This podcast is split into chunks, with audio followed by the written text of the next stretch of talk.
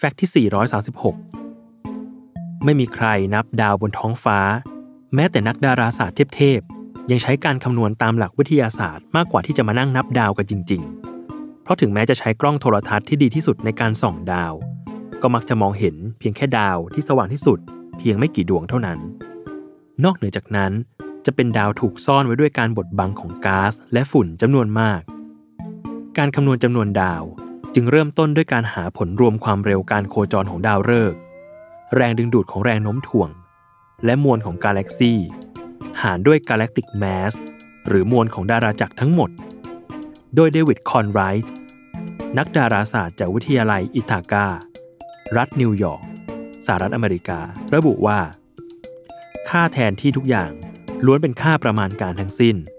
ไม่มีเลขไหนตายตัวในการคำนวณจำนวนของดาว ยกตัวอย่างเช่น ครั้งหนึ่งที่เคยมีดาวเทียมไกอาของ European Space Agency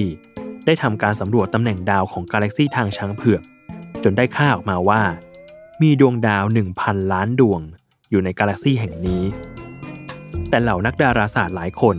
กลับทักท้วงผลที่ได้ เพราะมองว่าก๊าซและฝุ่นที่บดบังดาวอยู่ ก็เป็นเหตุผลที่ทำให้การคำนวณคลาดเคลื่อน โดยพวกเขาประเมินว่า ค่าที่สำรวจเป็นเพียงแค่ 1%ของการสำรวจตำแหน่งดาวทั้งหมด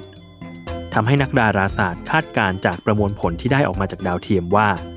ทางช้างเผือกน่าจะมีดาวทั้งหมดอยู่ที่ 1 ล้านล้านดวงด้วยกัน